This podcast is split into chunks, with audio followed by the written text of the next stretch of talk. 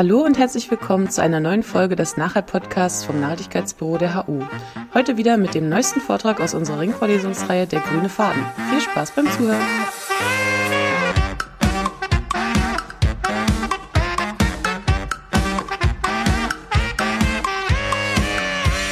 Ich ähm, erzähle euch heute was zu diesen drei großen Stichwörtern ähm, Ernährung, Nachhaltigkeit und Geschlecht. Ähm, ein bisschen was zum ähm, Aufbau meines Vortrags. Also ich werde anfangen, ähm, ähm, was zu erzählen zu dem Forschungsprojekt, in dem ich arbeite, das heißt Platforms. Ähm, und dann ein paar theoretische Stränge, die äh, für uns wichtig sind am Lehrstuhl, ähm, darlegen und noch mal ein bisschen darauf eingehen, was das eigentlich genau bedeutet. Warum ist das relevant für ähm, Ernährung und äh, Gender?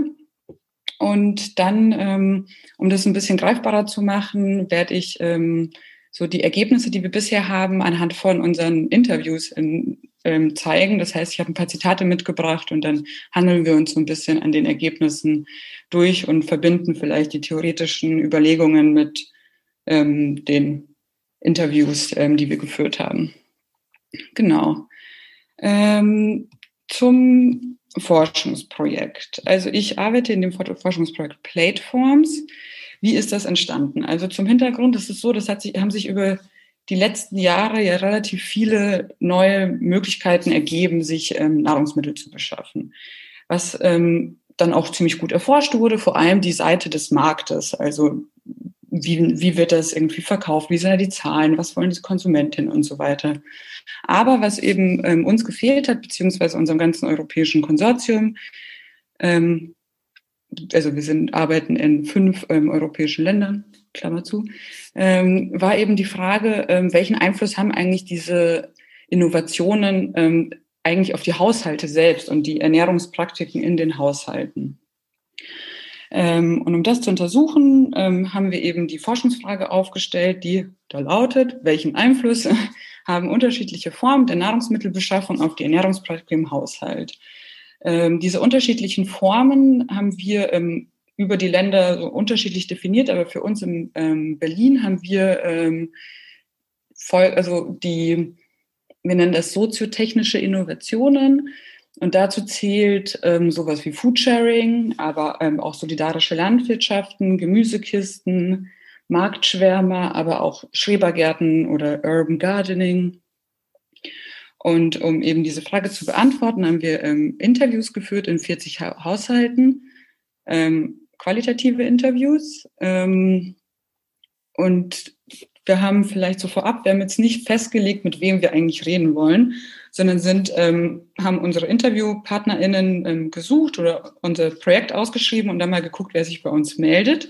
Und das war schon wiederum spannend, weil da hat sich dann schon so eine kleine äh, Sache abgezeichnet, da komme ich gleich drauf. Und zwar ähm, haben sich aus den 40 Haushalten, haben wir dann schlussendlich mit 10 Männern und 30 Frauen äh, gesprochen, was uns dann schon so eine ähm, Idee gegeben hat, ah, okay, wahrscheinlich sind nun mal äh, die Frauen diejenigen im Haushalt, die zuständig sind für diese ganze Sache. Deswegen können die, wollen die und können die mit uns überhaupt reden.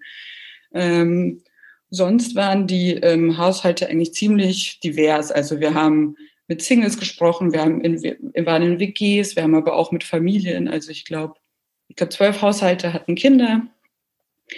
Das heißt, das war eigentlich ziemlich äh, breit aufgestellt. Das gleiche auch mit der ähm, Altersspanne. Also wir hatten ich glaube, unsere jüngste Interviewpartnerin war so um die 20 ähm, und die älteste war knapp 80.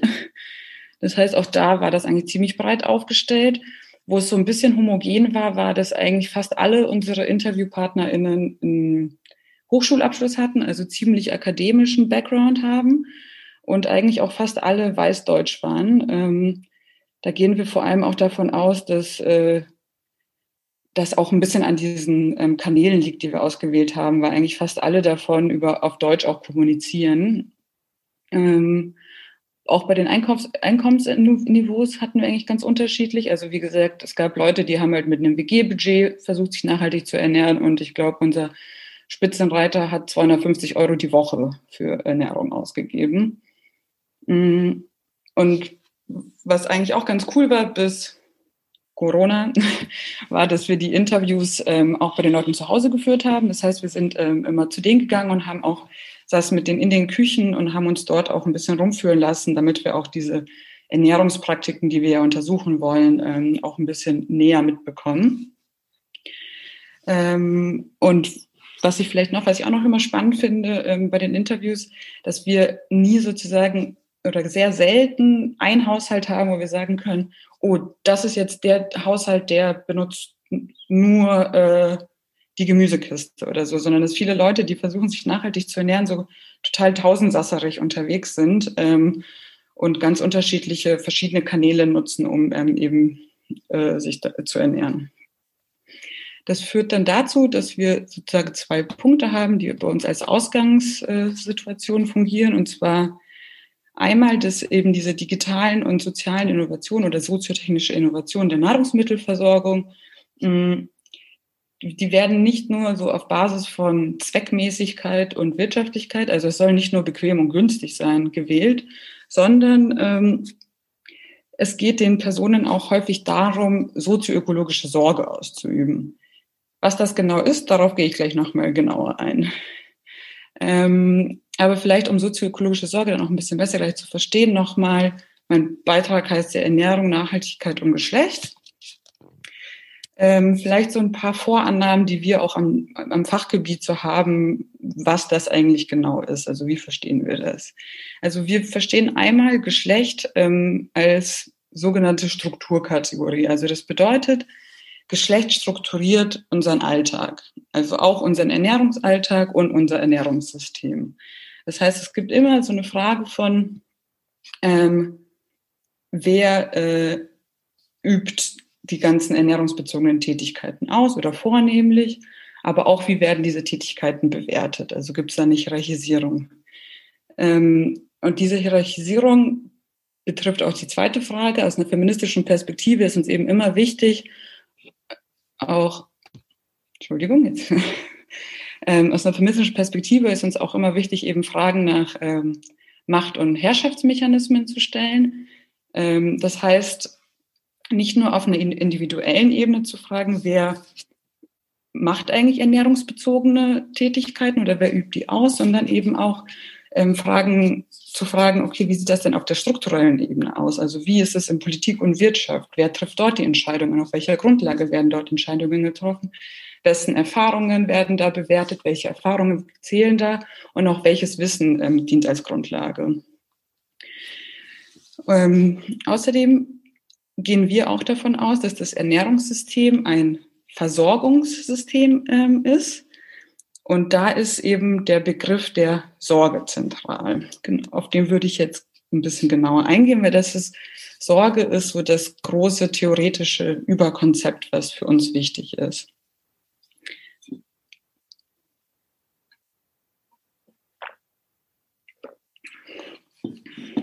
Also zum einen, ähm, es wird Sorge, gibt es einmal die ähm, sogenannte Sorgearbeit und ähm, Reproduktion. Das ist ein Konzept, das kommt. Ähm, ah, vielleicht bevor ich genau mit den jeweiligen Konzepten eingehe, noch mal was vorab. Also worum es eigentlich diesen ganzen theoretischen Konzepten, auch wenn es immer um Sorge geht, ähm, was sie alle gemeinsam haben, ist eigentlich, dass Sorge immer als ein relationales Verhältnis verstanden wird. Also Sorge wird immer als etwas verstanden, was zu etwas in Bezug steht. Also das ist nicht irgendwie isoliert und schwebt da so vor sich hin, sondern es ist wie so eine Art ähm, Netz zu verstehen, das überall wirkt und auch rückläuft und eben nicht irgendwie einzeln so rumhängt. Und ähm, die, um was eben auch und was den ganzen Konzepten auch innewohnt, ist diese Sorge auch sichtbar zu machen, weil häufig das etwas ist, was vielleicht hinten runterfällt, sondern es ist schon auch die Frage, wie können wir das sichtbar machen und wie können wir das relevant machen. Ähm und genau, also zum einen gibt es Sorge immer im Kontext von ähm, Sorgearbeit. Das ist etwas, das kommt aus der feministischen Ökonomiekritik. Ähm, da wird davon ausgegangen, dass es nun mal unterschiedliche Arbeitsformen gibt und Arbeit auch unterschiedlich anerkannt und wertgeschätzt wird. Also es gibt entlohnte Arbeit, die sehr hoch angeschätzt wird und es gibt auch unentlohnte Arbeit, die ähm, nicht so hoch angeschätzt wird. Aber dazu zählt eben Sorgearbeit, die auch entlohnt werden kann und auch nicht so äh, hoch, so, äh, hoch geschätzt wird wie ähm, die sogenannte produktive Arbeit. Also sozusagen die Arbeit, die am Fließband passiert in der großen Autofirma, das ist die produktive Arbeit, die wird auch besser bezahlt als beispielsweise Sorgearbeit in Krankenhäusern oder so.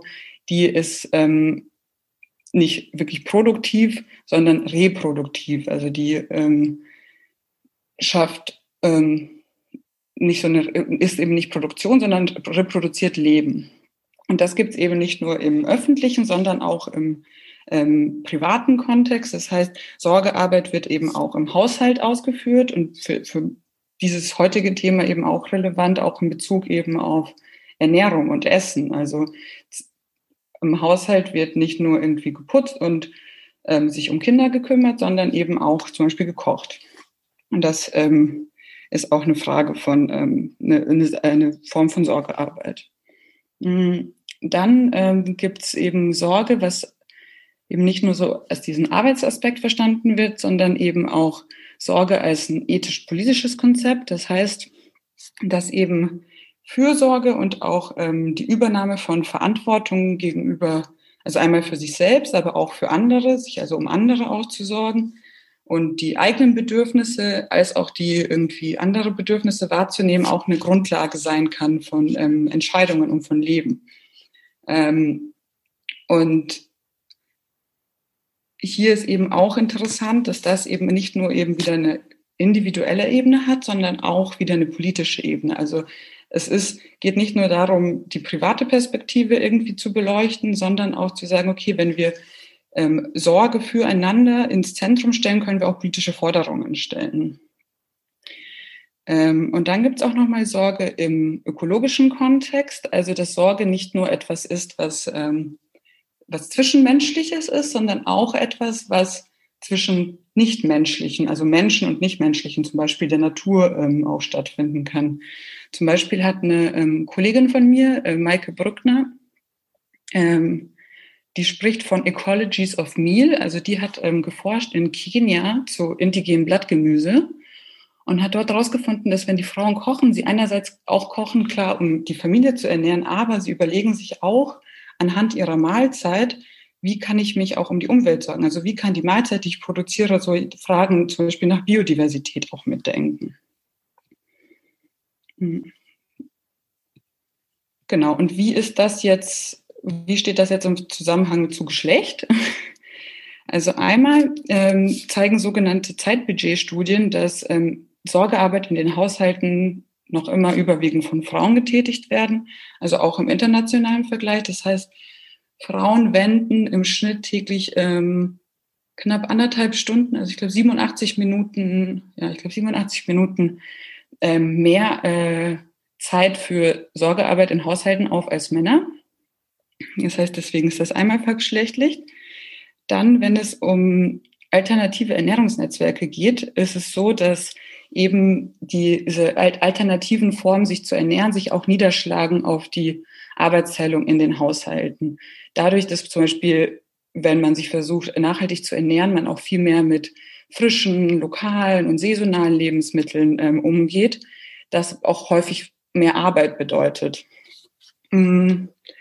Außerdem ist es so, dass ähm, zum Beispiel, also wir verstehen ja Kochen auch etwas, was oder allgemein den Umgang mit Nahrungsmitteln, das fällt ja nicht einfach vom Himmel. Ne? Man braucht ja auch irgendwie gewisse Fähigkeiten und Kompetenzen und auch ein gewisses Wissen, um das überhaupt alles auszuführen zu können. Und dieses Wissen ist interessanterweise auch vollgeschlechtlich. Also in den Haushalten, wer ist denn die Person, die sozusagen weiß, was ist gesund, welche, wie, wie kann man das zubereiten, aber auch so Fragen wie, wer mag im Haushalt was, wer verträgt im Haushalt was, wer ist allergisch und so. Das sind eben auch noch so Komponenten, um eben Wissen und ähm, Kompetenzen, die auch noch häufiger von, ähm, bei Frauen liegen. Und dann zuletzt nochmal ähm, so ein bisschen auf der größeren Ebene. Ähm, gibt es immer noch äh, das, äh, den Zusammenhang zwischen Nachhaltigkeit und Geschlecht. Einmal als ähm, es ist so, dass historisch es so ist, dass ähm, Frauen diejenigen waren, die ähm, Umweltprobleme zuerst angeprangert haben und sich dann eben auch organisiert haben, um diese Umweltprobleme auch ähm, aus der Welt zu schaffen. Und das wird häufig unter auch dem englischen Begriff so Women as Caretaker of the Environment, also dass die sich sozusagen Sorge tragen um die Umwelt.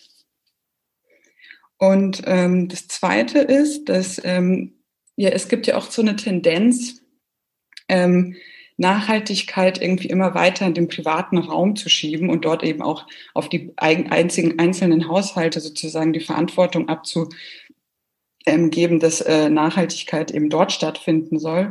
Und wenn wir jetzt eben drüber nachdenken, was ich bisher schon erzählt habe, dass eben auf den Haushaltsebenen, auch wenn es um Ernährung oder sowas geht, äh, Frauen diejenigen sind, die mehr Zeit und mehr Wissen und mehr Kompetenzen haben, diese Verantwortung am Ende des Tages dann auch irgendwie feminisiert wird. Also äh, diese Verantwortung sozusagen für die Umwelt und für die äh, Nachhaltigkeit auf einmal dann eine Frauenangelegenheit wird.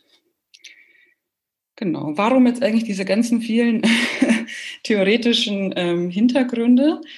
Ähm, das ähm, habe ich euch eigentlich im Endeffekt alles nur erklärt, damit ich euch erkläre, was eigentlich, wie kommen wir auf unsere Grundannahme, die unsere ganze Forschung auch so am Lehrstuhl ein bisschen beeinflusst. Und es ist ähm, so, also wir gehen eben davon aus, dass Sorge oder Fürsorge eine gesellschaftlich grundlegende, nachhaltige, aber auch herausfordernde Praxis ähm, als eine herausfordernde Praxis zu betrachten ist, die es aber auch gleichzeitig ermöglicht, wenn wir immer über Sorge nachdenken, auch unser bestehendes Ernährungssystem zu überdenken und auch Alternativen zu entwerfen und Alternativen anzuerkennen.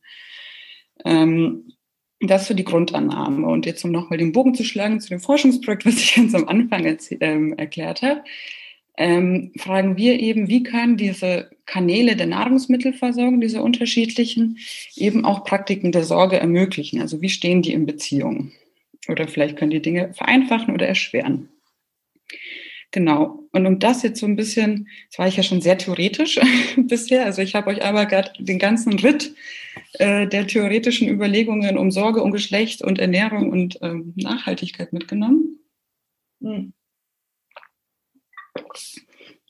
Vielleicht jetzt ein bisschen praktischer zu werden. Genau. Also wir haben ja diese 40 Interviews geführt und ähm, haben die Interviews im Endeffekt so gegliedert, also wir sind davon ausgegangen, naja, die wenigsten Sachen, die wir zu uns nehmen, essen wir roh. Ne? Also wir brauchen immer, es muss irgendwie immer eingekauft und also zubereitet und auch gekocht und angerichtet und irgendwie wieder aufgeräumt werden. Und das heißt, so haben wir versucht, irgendwie diese alltäglichen Praktiken ähm, einzugreifen, indem wir unser Interview so ein bisschen nach diesen Themen von äh, Planen, Beschaffen, zubereiten, essen, aufräumen, entsorgen, so, ähm, untergliedert haben, um eben dann anhand dieser einzelnen ähm, Abschnitte eben auch die einzelnen Tätigkeiten äh, sichtbar zu machen und auch zu zeigen, okay, wie äh, äh, welche Tätigkeiten sind eigentlich nötig und wo steckt eigentlich überall Arbeit äh, dahinter. Und ähm, hier haben wir jetzt, ich glaube, zwei Interviews von zwei Personen, die eine Gemüsekiste haben. Hm, was ganz spannend ist bei Gemüsekisten als auch bei Solavis, ist, dass wir ähm, in unseren Interviews eigentlich ähm, herausgefunden haben, dass auf den ersten Blick die ähm, so Potenziale haben, äh, so das Leben ein bisschen einfacher zu machen, dahingehend, dass eben diese zwei Schritte, die ersten beiden Schritte von planen, also Einkauf planen, Essen planen, als auch ähm, dann das Einkaufen oder das Besorgen oder manchmal lief, werden die auch geliefert, ähm, eben wegfallen. Und dachten uns, oh, das ist ja toll, weil das sind nämlich auch meistens so Schritte, die äh, auch von eben Frauen übernommen werden. Da gibt es ja irgendwie dann Potenzial, dass sich dort irgendwie die Geschlechterverhältnisse vielleicht anpassen oder die Arbeit da besser aufgeteilt wird. Aber was wir dann festgestellt haben, na ja, das stimmt, es, diese Arbeit fällt weg, aber die Arbeit verschiebt sich einfach nach hinten. Also es geht dann im Schritt des Zubereitens oder des Kochens, dort wird es dann mehr Arbeit. Also beispielsweise bei bei den Gemüsekisten und dann irgendwie das Auspacken, das Ausräumen, das, äh, die, die das alles von der Erde befreien und so weiter, das braucht dann irgendwie viel mehr Zeit. Aber auch irgendwie wieder in Beziehungen, in, in Sorgebeziehungen zeigt sich das auch. Also zum Beispiel hier die erste Interviewpartnerin, die sagt, ähm, sie könnte eigentlich die ganze Zeit aus ihrer Gemüsekiste irgendwas zusammenwerfen und immer Gemüsepfanne essen. Aber mein Freund findet es langsam nicht mehr so schön und sagt, äh, Gemüsepfanne, gibt es auch mal was anderes? Ähm, so dass ich jetzt irgendwie tatsächlich, wenn ich jetzt für uns beide koche, dann schon immer mal schaue irgendwie, mal ein Rezept recherchiere im Internet. Also hier wird eben nochmal das deutlich, was ich gerade meinte, dass eben die Mehrarbeit erst in dem, in dem, an dem Zeitpunkt des ähm, Kochens entsteht. Und sie eben hier auch sich für die beiden sorgt und da dann eben mehr Arbeit hat beim Kochen. Mhm. Aber wir finden eben auch, dass ähm, diese Sorgebeziehung, was vielleicht bisher noch nicht so deutlich geworden ist, nicht immer nur eine Belastung ist. Also es macht ja auch Spaß oder Leute verstehen ja auch Kochen und auch im Sorge tragen ja auch etwas schön, als etwas Schönes. Und das finde ich wird hier im zweiten Beispiel eigentlich ganz ähm, äh, deutlich. Und zwar sagt die Person, ich mache das auch gerne. Also mir macht das auch Spaß, das zusammenzuwürfeln sozusagen aus den Sachen, die ich da habe.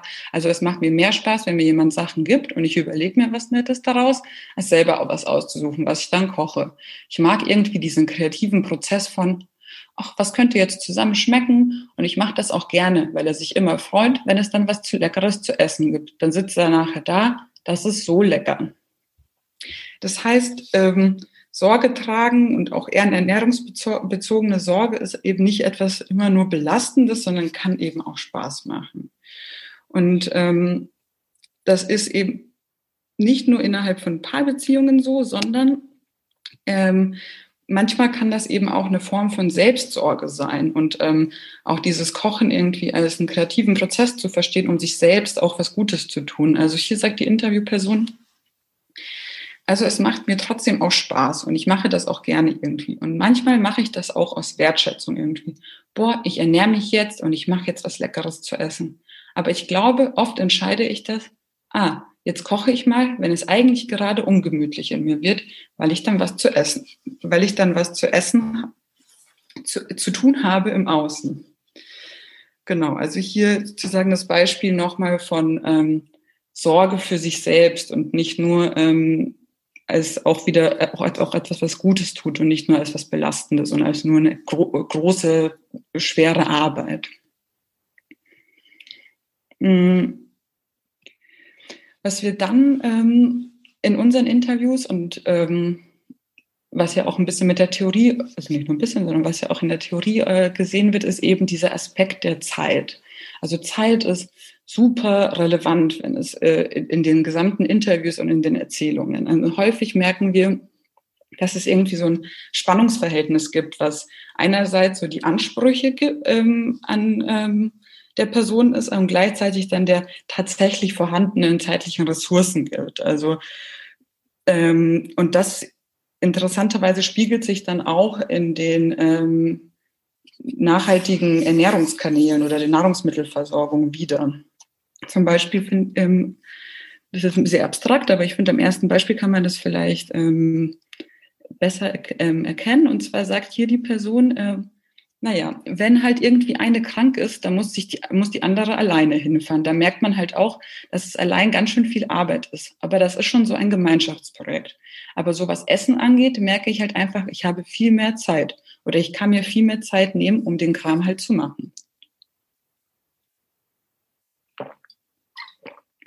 Mm, also hier sind einmal so zwei zeitliche Aspekte. Also im ersten Satz, also die, das ist ein Paar, die haben ähm, gemeinsam so ein ähm, Gartenprojekt, wo sie auch ähm, Essen anbauen.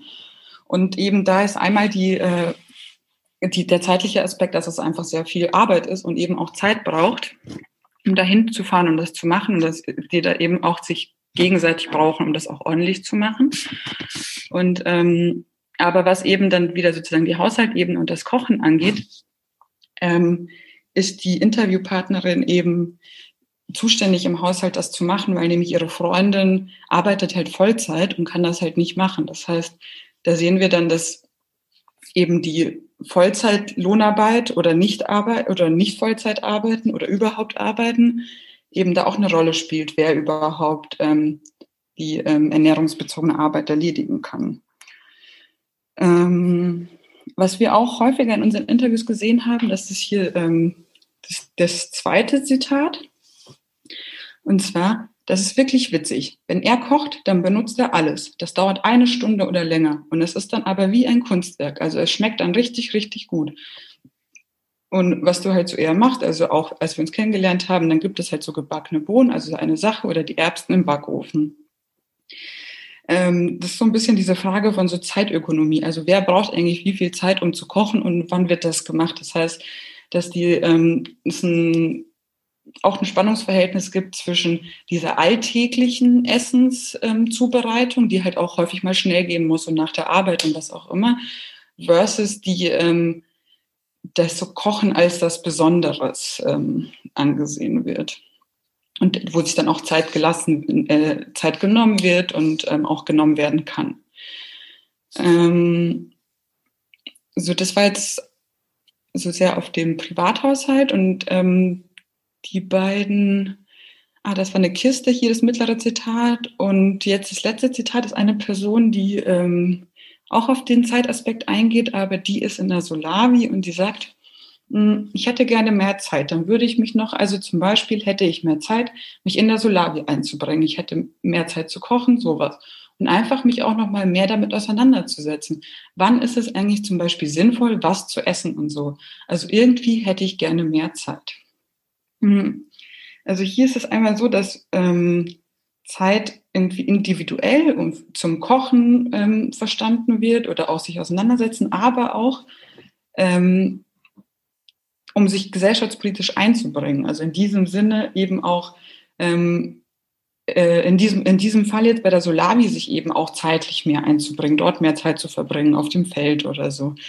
Und hier wird eben deutlich, dass diese Sorge nicht nur innerhalb des Haushalts, und innerhalb ähm, zwischen den Menschen eben stattfindet, sondern eben auch es den Wunsch gibt, Sorge zu tragen, auch für die Umwelt oder für die Solavi ähm, und dort eben auch mehr Zeit aufzuwenden, um sich da besser einbringen zu können. Ähm, und das bringt mich da, dazu, dass eben, wenn es um Ernährung und Nachhaltigkeit geht, ähm, Sorge eben nicht nur auf der Haushaltsebene stattfindet, sondern eben auch darüber hinaus. Und was ich ja vorhin schon erwähnt hatte, ist eben, dass Sorge eben als dieses, ähm, dieses in Bezug nehmen ähm, zueinander verstanden wird. Und das eben bei, wenn es um nachhaltige Ernährung auch darum geht, irgendwie eine Verbindung zwischen auch Produzentinnen und Konsumentinnen aufzubauen. Und ähm, das finde ich, sieht man hier ganz gut in dem ersten Zitat. Das ist eine Frau, die sich über die Marktschwärmer ähm, Nahrungsmittel besorgt. Die sagt, mir ist es auch genauso wichtig für äh, mir ist es auch genauso wichtig für mich, dass ich eine Freude habe, die Höfe zu unterstützen, die ich toll finde. Aber wenn dann kommen auch immer mal irgendwelche Notrufe von den Landwirtschaften. Letztes Jahr, wir haben kein Wasser gehabt, wir haben kein Wasser und es läuft alles schlecht und uns geht die ganze Ernte verloren. Und dann überweise ich da auch mal 200 Euro hin. So ein bisschen dieses Solidargefühl will ich auch haben. Wir sind die auch wahnsinnig sympathisch und ich habe wirklich eine große Hochachtung, was die schaffen, weil ich auch so ein bisschen weiß, was das für ein Geschäft ist. Hm. Genau, also hier ist es einfach ähm, der Person wichtig, sich auch unabhängig vom Haushalt eben auch nochmal um die Höfe ähm, zu sorgen. Und das ist halt ganz praktisch mit diesen, zum Beispiel bei den Marktschwärmern, dass dadurch, dass das ähm, alles sehr transparent gehalten wird, also wo die Produkte herkommen und wer sie zubereitet. Ich weiß gar nicht, ob so viele Leute die Marktschwärmer kennen. Vielleicht erkläre ich das nochmal kurz. Ähm, Marktschwärmer, das sind ähm, das ist eine Internetseite, ähm, wo man einmal die Woche ähm, kommen die Produzentinnen aus, einer, ähm, aus der Umgebung an so Kiez, Nachbar, Nachbarschaftsorte und ähm, bringen dort ihre Produkte mit und verteilen und ähm, verkaufen die, die man vor, im Vorhinein eben bestellt hat. Also es gibt immer so ein Zeitfenster, ich weiß nicht, von Mittwoch bis Montag oder so. Da kann, ähm, kann man sich so durchklicken und ähm, die, jeweiligen äh, Produkte auswählen und dann können eben die BäuerInnen ähm, einmal die Woche fahren die sozusagen in die Stadt rein und bringen dann genau so viel, wie vorher bestellt wurde, direkt an die Menschen. Ähm, genau, und eben auf diesen Online-Seiten gibt's halt eben auch ganz viele Infos, wie das, was sie eben hier beschreibt, dass die halt eben auch mal sowas schreiben wie, okay, wir brauchen Hilfe, bitte. Ähm, wir haben irgendwie die Ernte, geht uns verloren. Und dann ähm, setzen sich eben auch gerne oder die Konsumentinnen da halt auch hin und überweisen auch mal Geld. Ähm, und tragen eben auf diese Art und Weise Sorge für ähm, die Umwelt. Ähm, was ähm, ich noch spannend finde, ist dieses ähm, untere Zitat hier. Das ist eine Person, die in der Solavi ist, ähm, die eben nochmal so diese solidarischen Beziehungen stärker betont. Also sie sagt, also ich glaube, unser Wirtschaftssystem aktuell ist super gemein zu Leuten, die Essen produzieren. Und ich glaube, dass es wirklich was ist, was so das Risiko einfach auf viel mehr Schultern verteilt und die halt irgendwie so unterstützt und halt auch gerade so kleine Betriebe unterstützen kann. Also den Personen, ähm, die sich äh, über diese Plattform ernähren, also wir finden das häufiger in unseren Interviews, geht es eben nicht nur darum, dass es so, sich persönlich irgendwie äh, bio zu ernähren und ähm, irgendwie gesund zu ernähren, sondern es geht ihnen schon auch ein bisschen um diese ganze ähm, das Ernährungssystem auch zu verändern und dort auch irgendwie solidarischer zu sein und auch ähm, die Leute zu unterstützen, die eben in der Landwirtschaft arbeiten. Genau, jetzt habe ich ja schon ein bisschen versucht, so den Haushalts und ähm, außerhalb des Haushalts den Bogen zu schlagen und jetzt nochmal so ganz konkret zu der Frage von sozioökologischer Sorge. Ähm, was wir in den Interviews häufiger ähm, eben gefunden haben, ist, dass die Plattformen das ermöglichen, diese sozioökologische Sorge überhaupt richtig ähm, ausführen zu können, weil, ähm, weil es die Plattformen gibt. Und ähm, die Leute nämlich häufig sagen, sie brauchen halt irgendwie Informationen, um sozialökologische Sorge auszuüben. Also wie werden die äh, Tiere gehalten, wo kommen die Produkte her? Das heißt, Transparenz ist irgendwie super wichtig. Ähm, und das finde ich, also sieht man auch hier, also worum geht's äh, dem Haushalt? Die Person hier sagt es jetzt auf Englisch, ich hoffe, das passt. We love to cook, so we cook very often and we cook a lot of variety. We, we are not vegetarian, we are not vegan, but we are most into flexitarian kind of approach. So we are trying to eat less meat, less chicken, less fish, but when we eat them, we want them to be good quality, coming from good sources, and where the animal has grown and were fed, fed properly. Other than that, I'm more into buying locally. Uh, Name des Partners is way less than that. He's less keen on that than me, so I try to shift the household into that, in, in that direction. So yeah.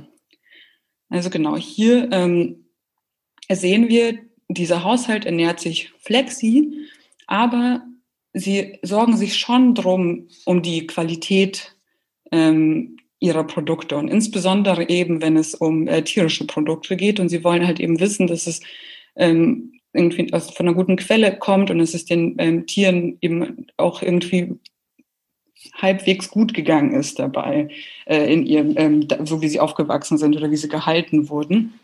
Und das ähm, ist eben möglich über diese äh, Ernährungskanäle.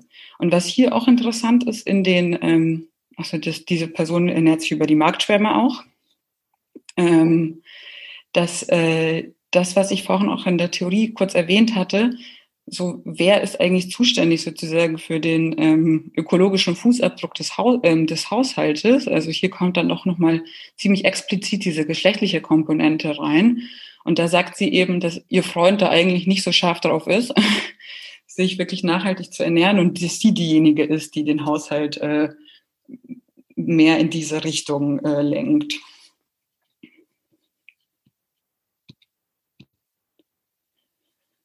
Ähm, jetzt komme ich zu den, zur letzten Folie mit den Ergebnissen. Hm, genau, also wir haben in den ähm, Interviews eben herausgefunden, dass ökologische Sorge eigentlich immer eine Rolle spielt. Also es geht, wie gesagt, nicht nur darum, oh, ich möchte mich gesund ernähren und das ist super billig, sondern nee, es geht schon auch um die Natur irgendwie und auch um Nachhaltigkeit und äh, um ähm, ja, diese ökologische Sorge.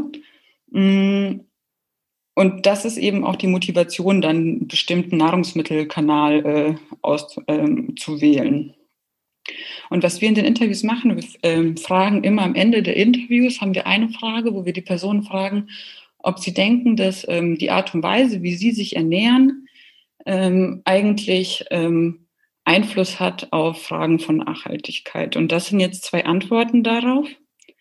Ähm, die erste Person sagt, ja, auf jeden Fall. Also ich denke, durch den Veganismus und durch die Solavi haben wir einen sehr großen Effekt. Also auf CO2. Wir haben geringere Transportwege. Wir haben geringere Transportwege unserer Nahrung. Wir konsumieren keine tierischen Produkte, was ja auch CO2 und Wasser verbraucht. Und ich glaube auch, also ich erzähle ja auch Freund, Freundinnen, Eltern, Verwandten von dieser Solavi und viele interessieren sich dafür. Und ich habe die Hoffnung, dass das irgendwie noch ein größeres Ding werden könnte. Also ich bin überzeugt davon, dass das sehr nachhaltig ist einfach. Auch regional und saisonal. Und die andere Person sagt, also ob ich Einfluss auf Nachhaltigkeit? Also wir haben einen Nachbarn, der spricht immer vom ökologischen Fußabdruck. Nur in diesem Sinne vielleicht, mehr nicht. Da bin ich ganz realistisch. Aber ich bin deshalb nicht geknickt. Also ich denke, also ich merke, Foodsharing hat das Potenzial, ganz viel zu bewirken. Also auch persönlicher Ebene. Und da setzt sich jetzt also nicht so sehr, was die Mengen, die wir retten, die sind, da sind wir klein. Aber was sozusagen das persönlich im Kopf macht, das ist wichtig. Ähm, also was wir ähm, sehen, ist, dass die Personen meistens sagen, ja, doch, wir haben Einfluss, aber sie sind sich immer irgendwie auch ihrer irgendwie der Begrenztheit ihres eigenen Einflusses auch bewusst. Ne? Also es ist immer so, ja, aber es geht eigentlich noch mehr.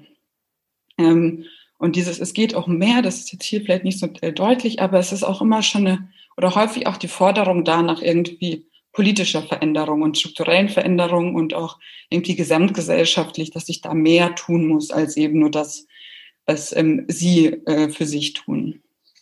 Ähm, und daraus folge, folgen wir halt eben auch, ähm, dass um sozioökologische Sorge auch wirklich vollständig tragen zu können, braucht man eben auch institutionelle und auch strukturelle Rahmenbedingungen, um die eben auszuüben. Und es ist halt nicht möglich, das irgendwie so total zu individualisieren und ähm, nur auf Privatpersonen zu beschränken.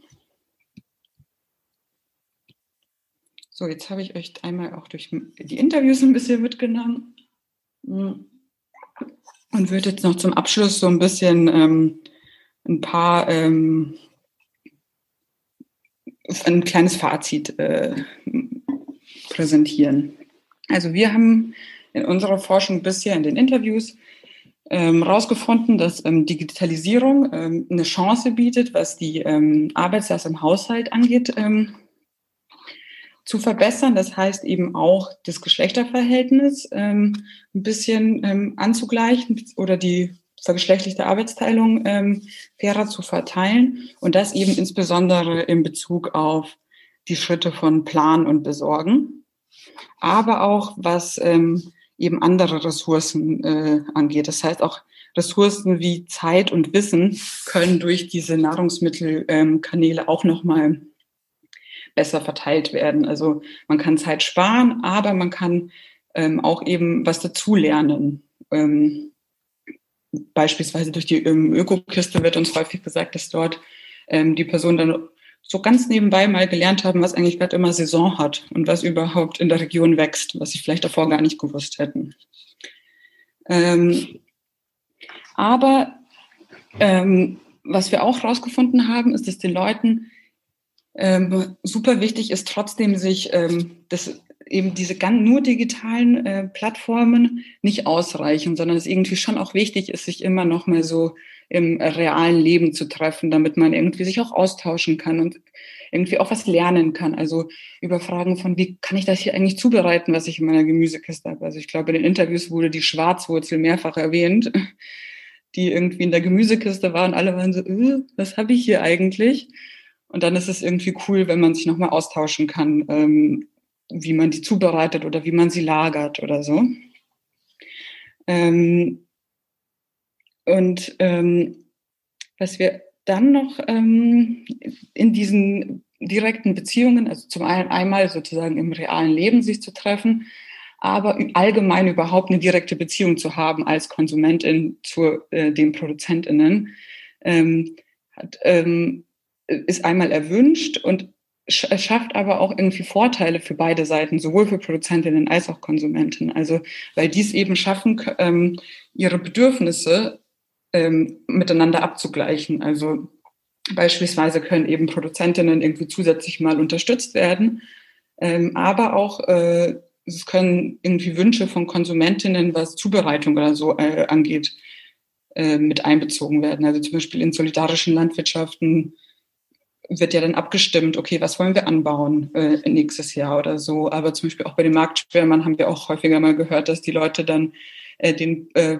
Produzentinnen feedbacken, ach, das war ein bisschen zu salzig, vielleicht geht es ein bisschen weniger äh, oder davon, also das hat mir toll geschmeckt. Also dieser Austausch ähm, eben super wichtig ist, um auch so nachhaltig äh, füreinander zu sorgen und sich miteinander aus, auseinanderzusetzen. Ähm, und dann haben wir etwas, was wir jetzt als Arbeitstitel so eine zweckmäßige Nachhaltigkeit nennen, ähm, auch äh, irgendwie identifizieren können. Also das heißt, dass die so alternative Kanäle und Infrastrukturen der Nahrungsmittelversorgung, wie jetzt zum Beispiel die, die ich irgendwie heute schon ein paar Mal genannt habe, ähm, die ermöglichen es eben auch, ähm, sozioökologische Sorge besser in den Alltag zu integrieren. Das heißt, ich muss nicht jedes Mal, wenn ich einkaufen gehe, im Supermarkt stehen und mir neu überlegen, äh, nehme ich jetzt das hier ist Bio, aber kommt irgendwo anders her oder nehme ich das Regionale und nicht äh, Hilfe, sondern ähm, man gibt irgendwie dieser Plattform oder diesem Kanal einen Vertrauensvorschuss und sagt, okay, das ist mein nachhaltiger äh, Kanal, mich, äh, das ist mein Kanal, um mich nachhaltig zu ernähren. Ähm, und dadurch wird das halt irgendwie auch praktisch.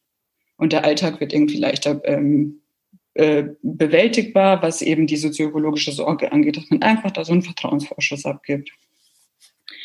Ähm, und zuletzt, ähm, dass es eigentlich immer Forderungen nach strukturellen Veränderungen gibt, damit man eben sozioökologische Sorge besser äh, äh, und äh, besser ausleben kann. Im Sinne von einmal in Bezug auf die Organisation von der Nahrungsmittelversorgung, aber auch in Bezug auf andere Aspekte. Also wirklich so diese Frage von, wir müssen uns überlegen, Arbeit anders zu denken. Also ich weiß nicht, wie viele Leute sagen, ich kann nicht 40 Stunden arbeiten und dann noch versuchen, mich äh, auf, äh, aufs Feld zu fahren, irgendwie zu meiner Solavi und so weiter. Das sind irgendwie zu viele Dinge, ich möchte, wenn ich Teilzeit arbeiten würde, hätte ich mehr Zeit.